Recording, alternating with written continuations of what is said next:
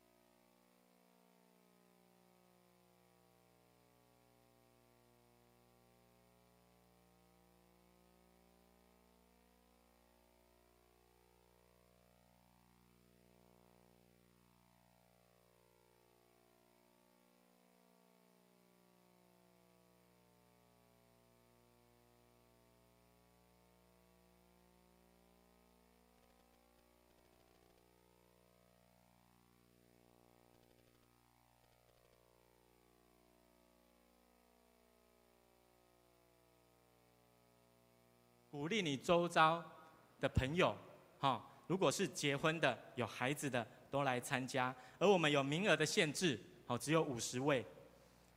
而我们的报名费呢，就是一个人六百，好，所以夫妇两个人就是一千二。好，鼓励你们能够来参加，好不好？跟旁边人说，你一定要来参加亲子讲座哦。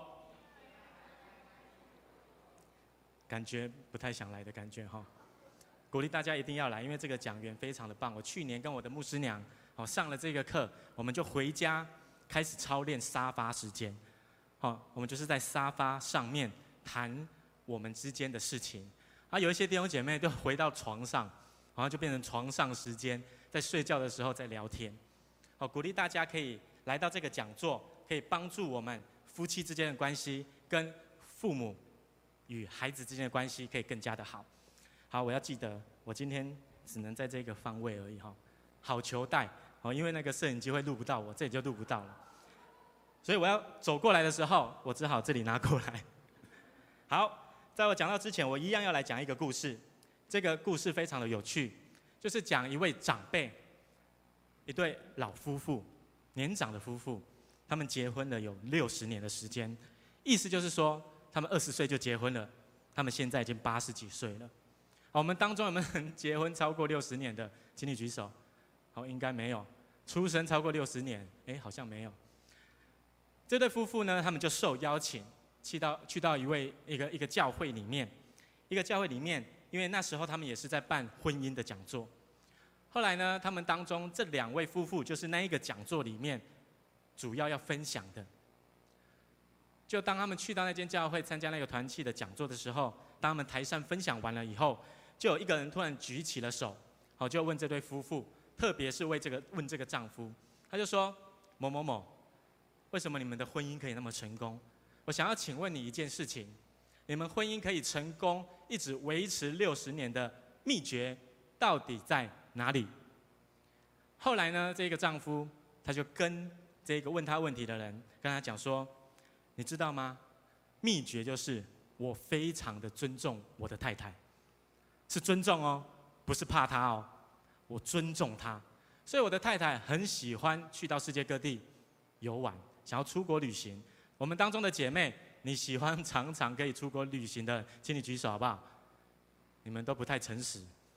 姐妹很喜欢出国，所以这对夫妇呢，这个丈夫就说他的太太很喜欢出国，所以他常常带她出去玩。他说：“你知道吗？我们在结婚二十五周年的时候。”我就带着我的太太，我们两个人就去到中国的北京，哦，那里非常古色古香，有很多的古迹，非常的漂亮。我们我就带着我的太太去到中国的北京去游玩。后来这个时候，台下的所有人听到了，全部的人都起立给他拍手，非常的不容易，常常要带他出国玩。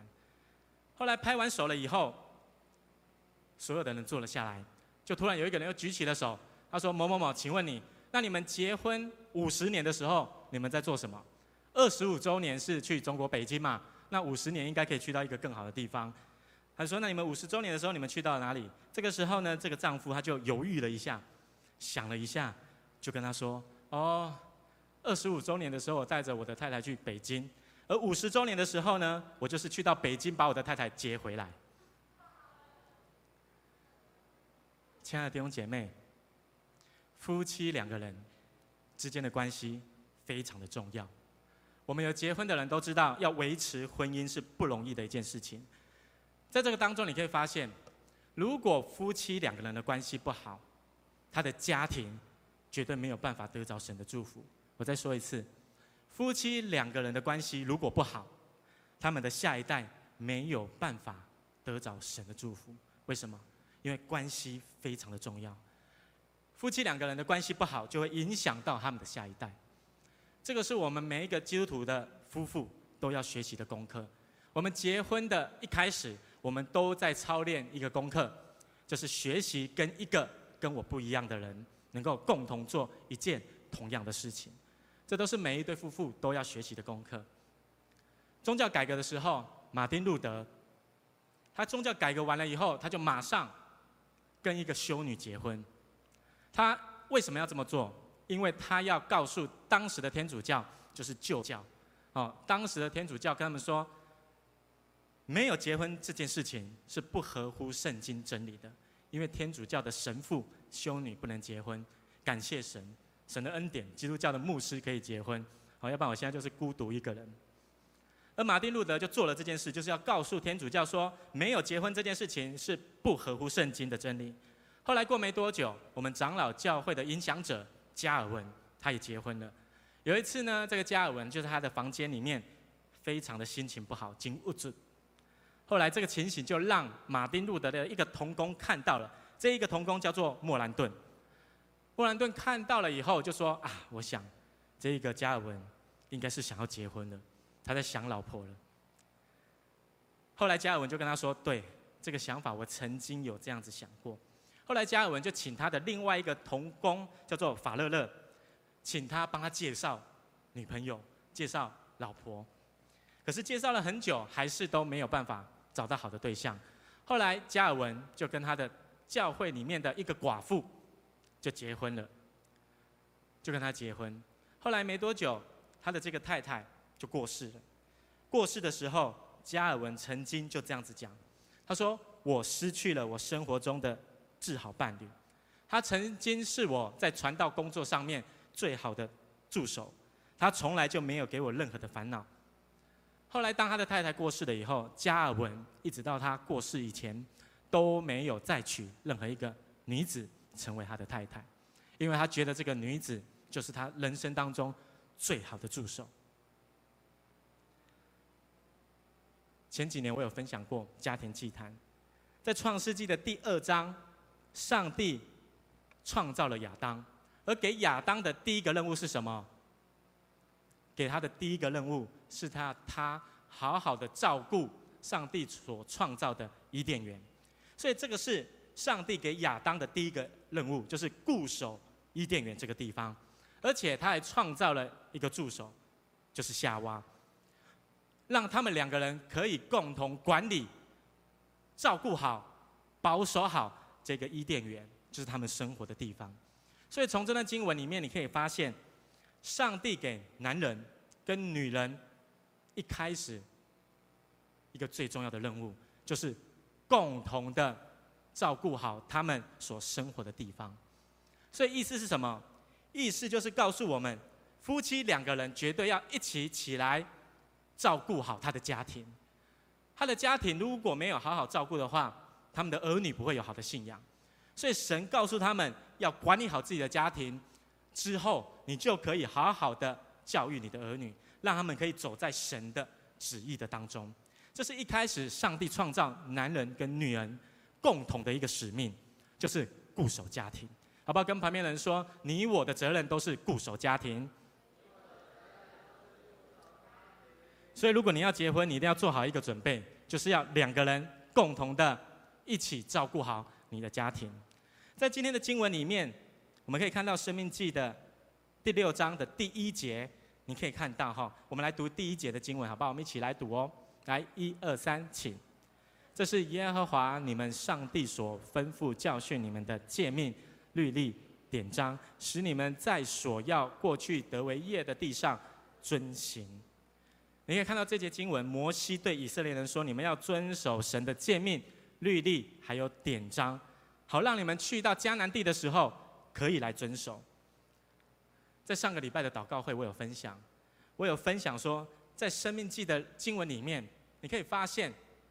摩西不断的、不断的、一直的、一直的说：“你们要遵行上帝的诫命、律例、典章。”你可以发现呢，如果你有认真读《生命记》的话，“遵行”这个字在《生命记》里面总共出现了五十次，而诫命出现了三十八次，律例出现了二十九次，典章出现了二十次。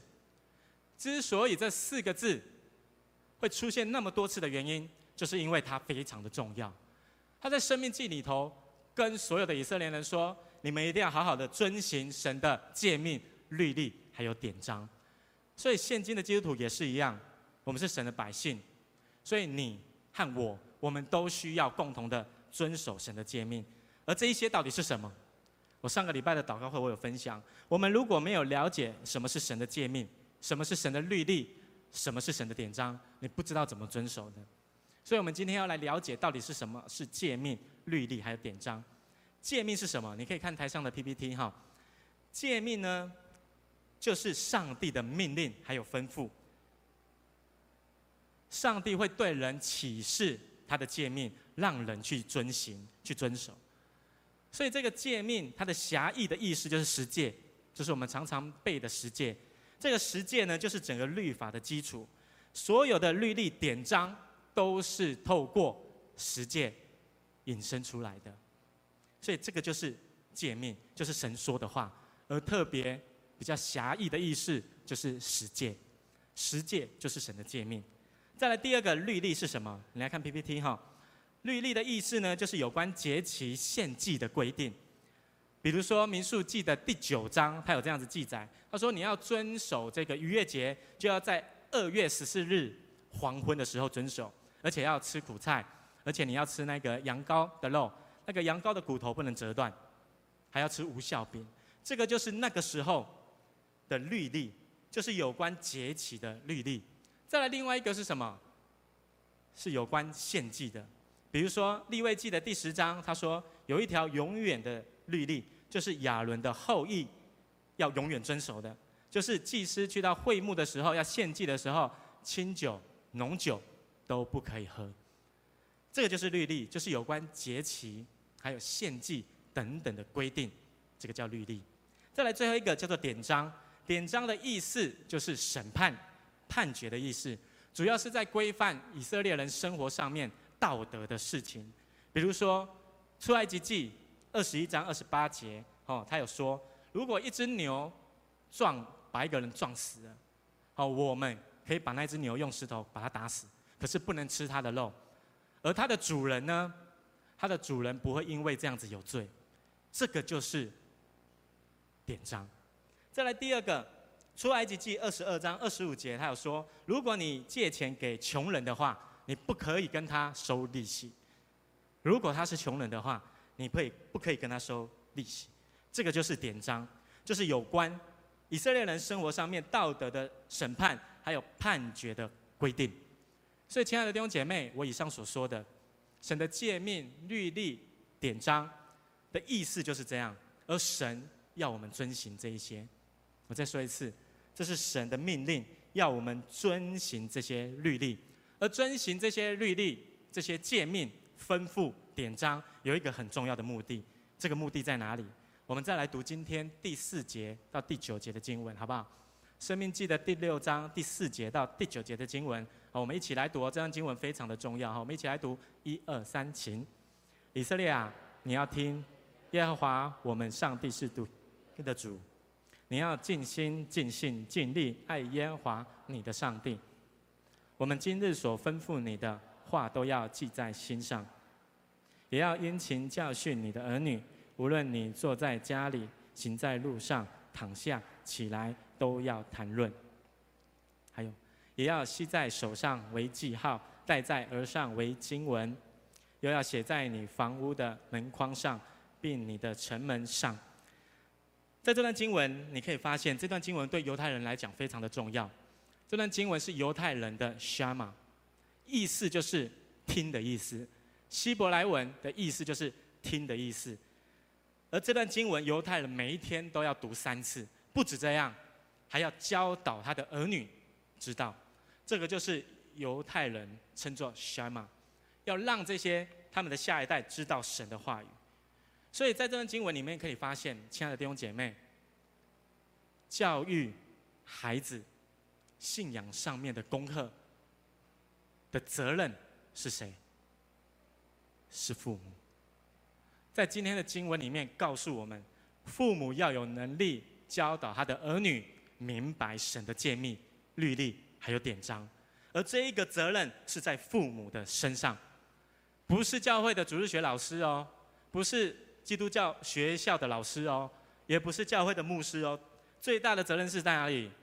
父母，这是父母的责任，是圣经所说的。所以你不可以说，我的孩子去教会到底在干什么？信仰没有成长，天天一天到晚在混在教会，然后功课也没有多好，你可以这样子讲吗？不可以。为什么不可以这样子讲？因为今天的经文告诉我们，儿女的信仰的功课最重要的责任。是在父母。我不是说教会的老师啊、牧师啊、学校的老师啊，他们就没有责任，不是这样的，他们也有责任。可是我要说的是，家庭教育才是孩子可以荣耀上帝的关键。我再说一次，家庭教育才是孩子可以荣耀上帝的关键，不是学校，不是教会，是家庭。当然，你想要把你的孩子带来教会教导，很好，教会也会很乐意，会很欢迎。可是呢，教会只是一个帮助者的角色，一个礼拜只有礼拜六或礼拜天遇到而已。你要透过这两天帮助你的孩子完全的三百六十度的转变，不太可能。所以，你的孩子带来我们很开心，可是我要告诉你，教会只是一个帮助者的角色。绝对不是一个主要的教导者的角色，所以你要好好的管教你的儿女，让他的一生都可以神行在神的话语的当中。这是我们每一个基督徒的父母应该要做的，好不好？跟旁边人说，我们要成为儿女的榜样。再来接下去，接下去第六节、第七节的经文，摩西就跟以色列人说：“好，你们要不断的教导，无论是在家里行路。”躺下休息的时候，都要谈论谈论什么？神的话。你要在家里，在行在路上，躺下休息的时候，都要谈论。意思就是什么？叫你在家中就要教导你的孩子神的话语。这是神给我们的诫命，也是给犹太人的诫命，而这是基督徒应该要学习去做的功课。而这一个在家里里面教导儿女的上帝话语的这一件事情。就是我们常常在讲的家庭祭坛，这个就是家庭祭坛，因为在家庭的聚会的当中，献祭给神的时候，用神的话语去教导你的儿女，这是我们每一个基督徒要做的。我知道我们现在的父母非常的忙，好，工作、上班、下班结束了以后，回到家中就想要休息，有的人想要看电视，有的人想要追剧，有的人想要出去旅游。可是，往往很少人愿意把你休息的时间放在孩子的身上，做这个家庭祭坛。所以，亲爱的弟兄姐妹，你一定要在这个当中学习，维持你家庭祭坛聚会的时间，你才有能力去影响你的下一代，影响你的儿女。所以，父母亲绝对要用信心坚持在神的面前。你如果没有坚持，就是代表你不听神的话。而你要得着神的祝福，你绝对要坚持下去，坚持带领你的儿女明白神的话，敬拜神。今天的第二段的经文，他在告诉我们，以色列人他们之所以会在旷野里面，那是因为他们不听神的话。好吧，我们来看今天的第二段的经文，希伯来书的第七章到第十一节，你可以发现他们就是不听神的话，所以他们的心就硬了。可是今天的经文，希伯来书的作者告诉我们：你们如果今天听他的话，就不可能，就不要硬着心不听神的话，而是要用那起初的爱心、起初的信心坚持到底。好吧，我们来读一下今天的这段经文，好不好？我们读第七节到第十一节的经文，我们一起来读，来哦，一二三，请。圣灵有话说：你们今日若听他的话，就不可硬着心，像在旷野惹他发怒、试探他的时候一样。在那里，你们的祖宗试我、探我，并且观看我的作为有四十年之久，所以我厌烦那世代的人。说他们心里常常迷糊，竟不晓得我的作为。我就在怒中起誓，他们说断不可进入我的安息。所以在那个当中，你没有听神的话，神就会发怒，让你没有办法进入在他的安息当中。所以神给我们的诫命是什么？绝对就是我们刚刚读的 Shema 这段经文。你要好好的在家中教导你的儿女明白神的话语。而今天的经文在第十四节，他告诉了我们要做一件事情。我们再来读十四节的经文啊，来，我们一起来读，来，一二三，请。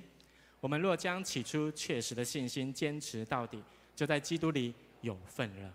他在讲什么？你要用信心坚持到底，干什么？遵守神的命令。而最后，你会在基督里面有份了。这个份的意思就是什么？上帝的祝福，你会在耶稣基督的里面得着上帝的祝福，在你的生命当中，甚至是在你的家庭当中。所以你不要硬着心，你要照着生命记的经文告诉我们要教导下一代信仰的功课。你把它教导好了，他的生命才会好；你把他教导好了，他的功课才会好。你把他教导好了，为什么他功课好？因为他知道我一生要做的事情就是用我的功课，用我的生命去荣耀神。所以他会不会好好读书？一定会。而我们要做的就是好好的教导他信仰的功课。这个是在家庭祭坛里面一定要坚持去做的。在二零一八年的时候，美国的斯坦福大学有一个研究，他在说，父母亲只要坚持六件事情，以后你的孩子就会非常的优秀。他说哪六件？第一件，我们当中的父母亲把它抄下来，好不好？记下来要去做。你的孩子就会非常优秀。第一个，睡前讲故事；第二个，让孩子主动做家事；第三个，一起郊游；第四个，交流沟通，要常常的沟通；第五个，共同参加体育的活动，要运动；第六个，一起参加公益的活动。所以，以上的这六件事情，只要我们坚持，我们的孩子就会优秀。优秀完了以后，以后他会有一个更好的生活。他会在这个社会上有一个好的地位，可以在工作上面让自己有好的生活。同样的，对我们基督徒来说也是一样。我们都知道，神的诫命就是要我们好好的教导我们的下一代，而我们要去做。只要我们能够坚持做到，让我们的孩子可以常常阅读神的话，他以后就可以得着神的祝福。所以，亲爱的弟兄姐妹，你会不会去做？大部分人都会去做，我们的问题不在我们会不会做。我相信我们都来到教会，我们都是基督徒，我们都会照着神的话去做。而我们最大的问题在哪里？就是没有办法坚持，没有办法坚持。我们教会有很多的父母亲都有做家庭祭坛，可是慢慢的时间久了以后，慢慢久了以后，因为忙碌，因为很累，所以家庭祭坛就停了，就没有办法坚持下去。而我们的问题在于，你能不能坚持？前几天我的牧师娘有传一个赖给我哈，那个赖在讲一件事情。这个作者呢，他传了一个赖，就是一个一本书的内容。而那个内容的作者他说，他说因为我们渴慕可以投入和孩子相处的时间，所以我们不希望当孩子看到我们的时候，是一个一直在划手机的父母。这个作者说。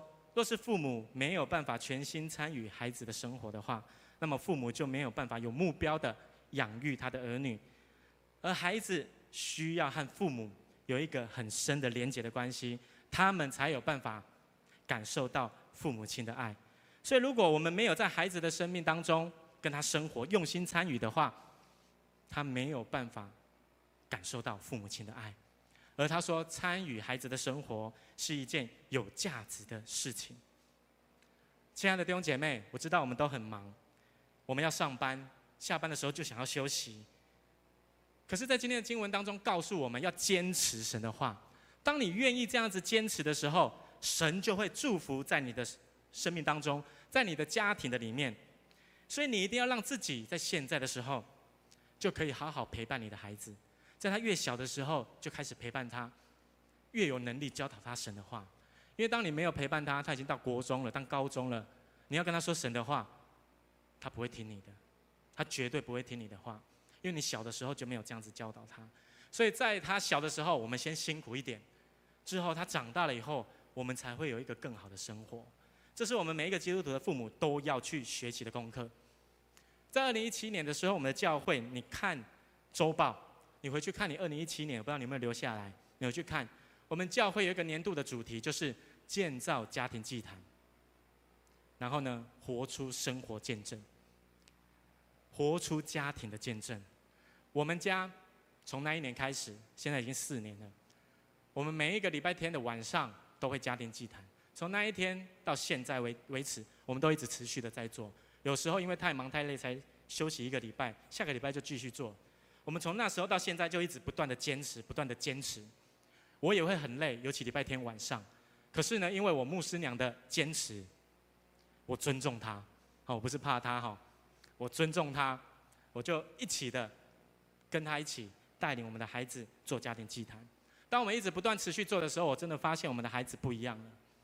他们三不五时就在家里就在那边敬拜，手举起来，手放在胸口，主啊，我赞美你，唱我们在家庭祭坛唱的诗歌，有的时候还跪下来，我看到我吓一跳。我想说发生什么事了？不止这样，我们的家庭祭坛最后结束的时候，都会用台语还有华语，用主导文做结束的祷告。华语跟台语的都要背。后来我们就这样子背，一直背，一直背，到现在他们可以倒背如流，很厉害。现在叫他来背，他马上背出来。所以，亲爱的弟兄姐妹，我的孩子为什么有这样子的呈现？因为父母亲的坚持。父母亲如果没有坚持，你的孩子没有办法得着祝福。所以父母的坚持，才可以让孩子得着祝福。我再说一次，父母的坚持才可以让孩子得着祝福，好不好？跟旁边人说，父母的坚持才会让孩子得着祝福。所以我们要知道我们怎么做家庭祭坛，而我们怎么在家庭祭坛得着祝福的。在我的家中，我们的家庭祭坛绝对有四个步骤：第一个破冰游戏，第二个敬拜上帝、唱诗歌，第三个分享神的话，最后一个分享我们自己生活上一切的事情。每一个人都要分享。而我发现，在这四件事上，我们就得着了神的祝福。在今天的经文里面，摩西叫以色列人要遵行上帝的吩咐。我们来读一下《生命记》的第二节的经文，好不好？我们来读一下第二节的经文。非常的重要，好，我们一起来读，来一二三，请，好叫你和你子子孙孙一生敬畏耶和华你的上帝，谨守他的一切律例诫命，就是我所吩咐你的，使你的日子得以长久。第一节就说，你要把我吩咐你的诫命、律例、典章教导你的儿女，而他就告诉了我们，有三样的事情就会发生了。为什么要教导儿女？因为要让他们得着这三件事情。第一件是什么？让他们的子孙可以一生敬畏上帝。第二个，让他们能够谨守上帝的话语。最后一个，让他们能够得着上帝的祝福。所以，当你的孩子能够遵行神的话的时候，你会有这三样的祝福：第一个，一生敬畏上帝；第二个，遵循上帝的话；第三个，得着上帝的祝福。所以，你一定要维持你们家中的家庭祭坛。坚持在家庭祭坛的当中，而我们的家就得着了很多的祝福。比如说，第一个破冰游戏，我们家的家庭祭坛一开始，祷告结束后了，我们就会玩破冰游戏，而且是玩桌游。我的牧师娘就会买一些简单的桌游，比如说一只猫、两只猫、三只猫的，哦，数小猫的游戏，很好玩。我们常常玩到连不是家庭祭坛的时候，我的女儿都叫我要陪她玩。而在玩的当中，我就看到了神的祝福，因为有一篇亲子天下的文章，他说有研究证明，桌游不只是好的活动，还可以帮助孩子排除不好的情绪，而且呢，玩桌游可以让全家人有机会享受相处的时间，这对他们的情绪发展有很大的帮助。所以这就是我的家中第一个得着的祝福。我也好，我的牧师娘也好，我的孩子也好，在玩桌游的时候，我们就可以排除自己负面的情绪，这是有研究证明的。再来第二个，敬拜上帝，就是我们会唱诗歌敬拜神。敬拜神的时候，我们就可以全心全意的敬拜，让自己能够全心的敬拜他。而唱诗歌敬拜神，在美国的加州大学有一个研究，他说唱诗班的每一个人，他们只要每一次练习了以后，他们的身体都会有一种叫做 IgA 的。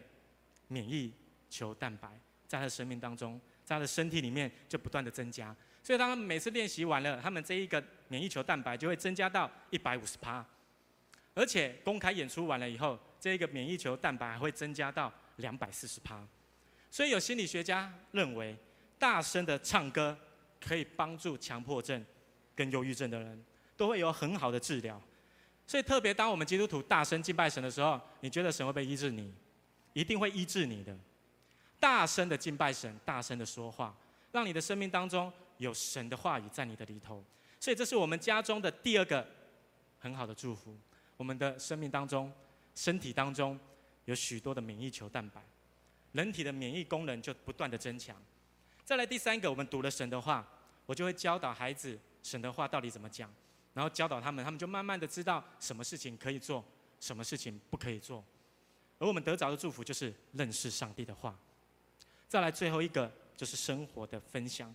最后我们就会彼此的分享，你这个礼拜最开心的事情，或者是你这个最这个礼拜最难过的事情是什么？我们一家四口就会彼此的分享。而分享的当中，我们就得着了祝福。因为有一篇文章说，他说分享是一种社交行为，就是和别人分享，不管是你的心情也好，你的东西也好，你的食物也好。这就是一种社交的行为，而美国的宾夕法尼亚大学还有杜克大学，他们就一起研究，他们就发现小孩子从小到大二十五岁的时候，他们就追踪了七百多个人，在那个当中，他们发现孩子的社交能力跟二十年后他们的人生当中有没有成功是非常大的关系。所以有专家就说，这项研究表明孩子。发展社交和情感的能力，是为了健康的未来做最好的准备。所以，因为孩子懂得如何与人互动，他就知道如何与社会互动，然后跟人有一个很好的合作技巧。所以，分享是什么？帮助我们有一个社交的行为，跟人分享你的心情，跟人分享你的东西、食物也好。当你愿意这样子做的时候，你的。生命当中会得着神给你那一个与学习与人社交的互动，这就是我们家中四种最好的祝福。第一个就是排解负面的情绪，第二个增强我们身体的免疫功能，第三个认识上帝的话，第四个学习社交与人互动。所以，当你愿意坚持家庭祭坛的时候，神的祝福就会在你的里头。而关键在哪里？关键在父母，你能不能坚持？我们要知道，上帝给夫妻共同的使命就是固守他们的家，而教导孩子信仰的功课是在家中教导你的孩子能够明白，要不断的坚持这件事情，而这就是家庭祭坛。而父母亲要用信心坚持家庭祭坛的功课，最后你就可以得着神要给你的祝福。这是今天我要跟大家分享很重要的。我知道我们都很忙，但是当你愿意分别这段时间的时候，降服在神的面前的时候，神的祝福永远会与你同在，与你的家庭同在。最后的时刻，让我们一起低头祷告，也让我们一同起立，在神的面前，我们一起来祷告。让我们一同起立，在神的面前，一同来祷告。父神，我们感谢你。让我们今天母亲节的时候，能够来到你的面前，庆祝母亲节的这个节日。愿你来帮助我们，让我们愿意在你的面前，有能力承接你给我们的使命，就是好好的固守我们的家庭，帮助我们能够在家中透过你的话语来教导我们的儿女明白你的话。愿你来帮助我们，让我们充满着从你而来的信心，坚持到底。而我们相信，当我们愿意这么做的时候，就可以得着从你而来的祝福，在我们的家庭当中，在我们的生命里头。愿你来垂听我们的祷告。弟兄姐妹，好不好？让我们闭上我们的眼睛，安静的在神的面前。你是否愿意降服神的话？你是否愿意遵行神的诫命？今天早上，再一次的向神诉说，诉说你心中的信仰告白。告诉神说：“主啊，我想要做，我想要让我的儿女越来越好，但是我有我的软弱，求你帮助。好吧，让我们闭上我们的眼睛，向神来祷告。”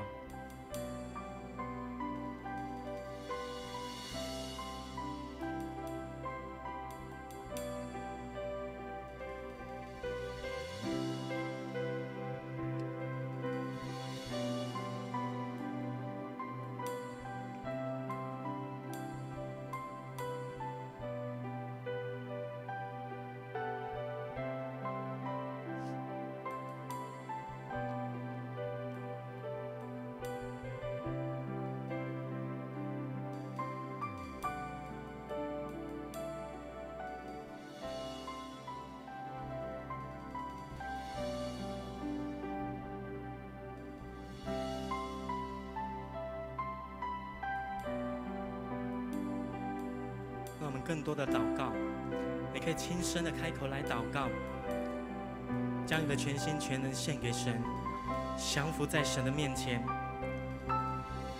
透过耶稣基督，让我们的生命能够充满着、充满着从神而来的能力。让我们降服在神的面前，降服在耶稣基督十字架的恩典的面前。让我们更多用我们的全心全能。甚至是我们的家庭，能够来荣耀他，更多的来祷告，更多的来祷告，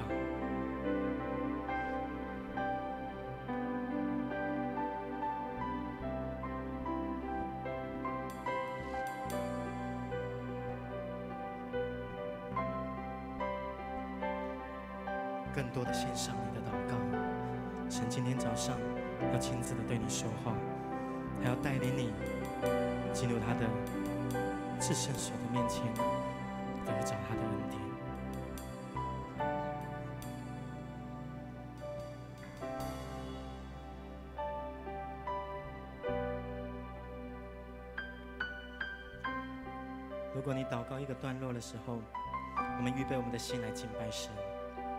如果你的祷告还没有结束，继续闭着你的眼睛，继续向神来祷告。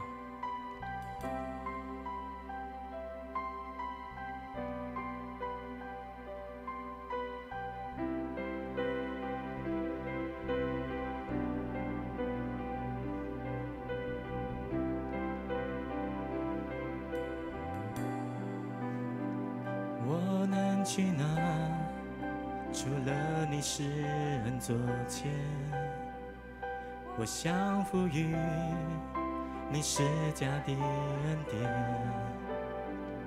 何等的爱，你大能手扶持我，太柔美，何等柔美，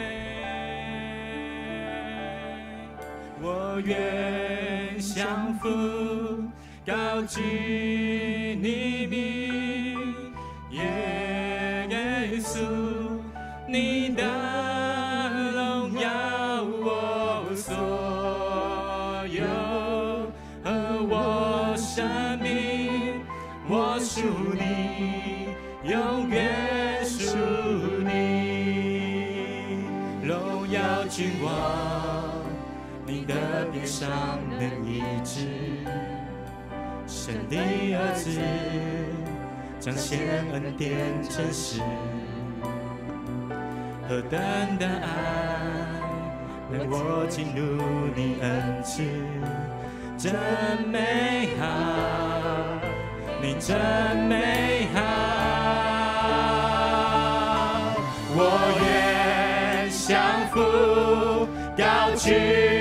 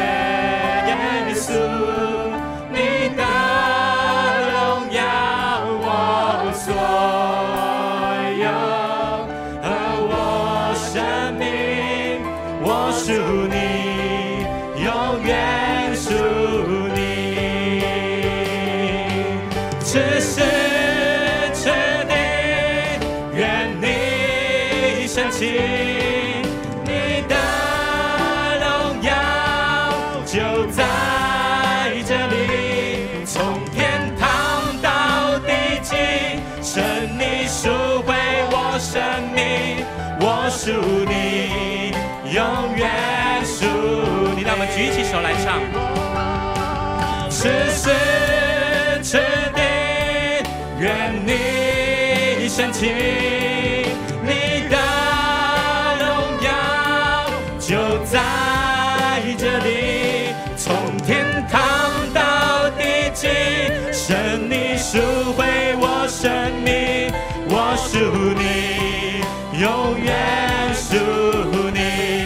更多的来唱，此时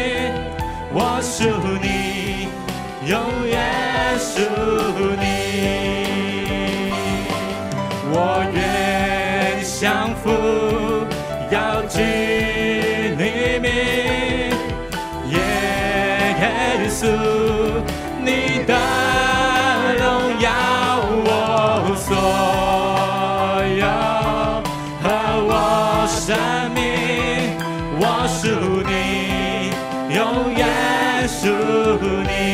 弟兄姐妹，让我们继续的来祷告，开口的来祷告，大声的敬拜他，大声的向他来祷告，求耶稣基督赏赐力量在你的生命里头。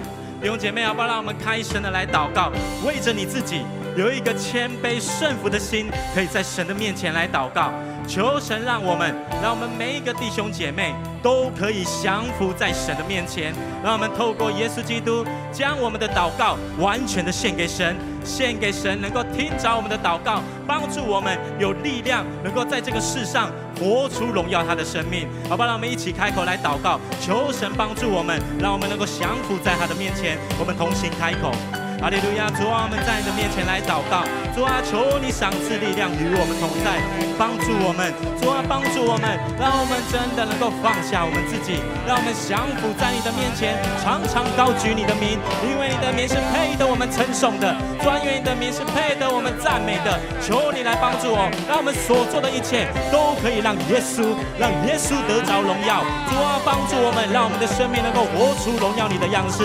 让我们在这个世上照着你的话语来生活。主啊，让我们在这世上照着你的诫命，照着你的律例，照着你的典章来生活。好，让我们一生一世，我们的子子孙孙都可以来敬畏你，都可以来活出荣耀你的生命。主啊，特别为着我们来祷告，让我们能够谦卑，照着你的话语来实行。主啊，真的致使我们生命当中那一切的罪性，那一切的贪婪，主啊，那一切的骄傲，我们都要在十字架上吗？能够完全的把它钉死，愿你活出、活出、活出那个生命，就上次在我们的里头。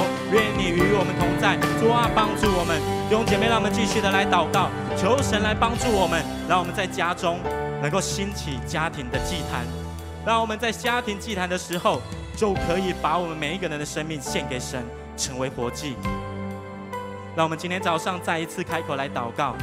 你在建立家庭祭坛的过程当中，有什么软弱的事？困难的是，大声的祷告，交托给神。有可能你的另外一半不配合，有可能是你的孩子不配合，但是把他们交托在神的面前，求神与你同在。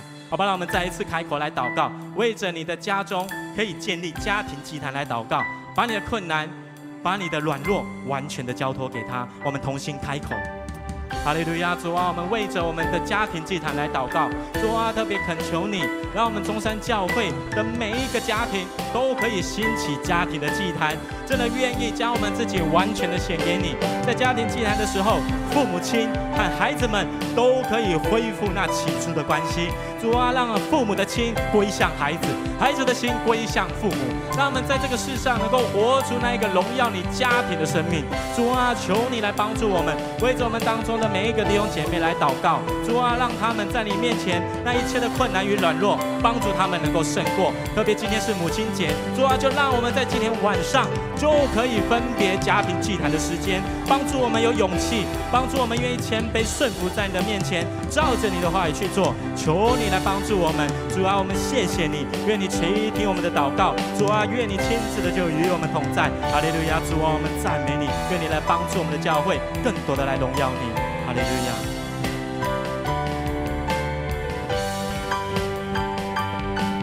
我愿降服，高举你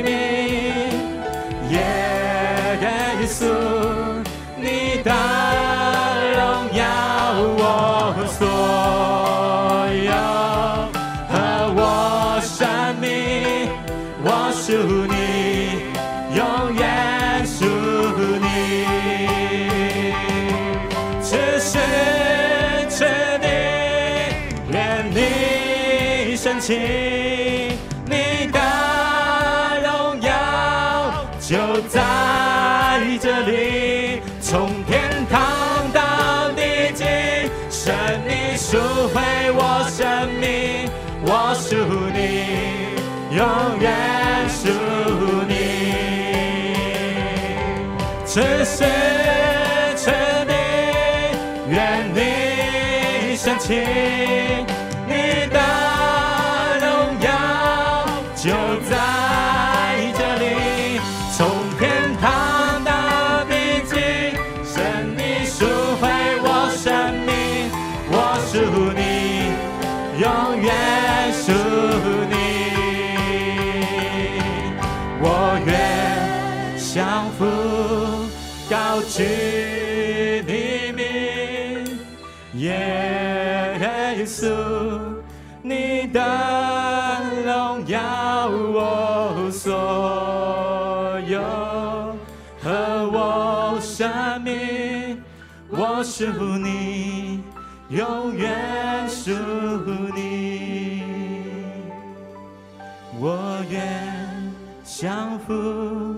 高举你名，耶耶稣，你的荣耀我所有和我生命，我属你，永远属你，我能去哪？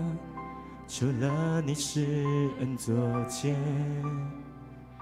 我降服于你是加的恩典。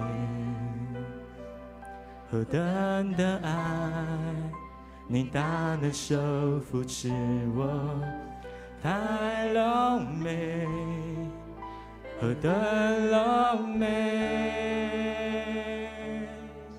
我愿降服，高举你名，耶稣，你的荣耀我所有，和我生命，我属你，永远属你，荣耀君王。你的鞭伤能医治，神的儿子将显恩典真实，何等的爱带我进入你恩赐，真美好，你真美好，我愿降服。高举你名，耶稣，你的荣耀我所有，和我生命，我属你，永远属你。亲爱的弟兄姐妹，让我们在最后的时刻闭上我们的双眼。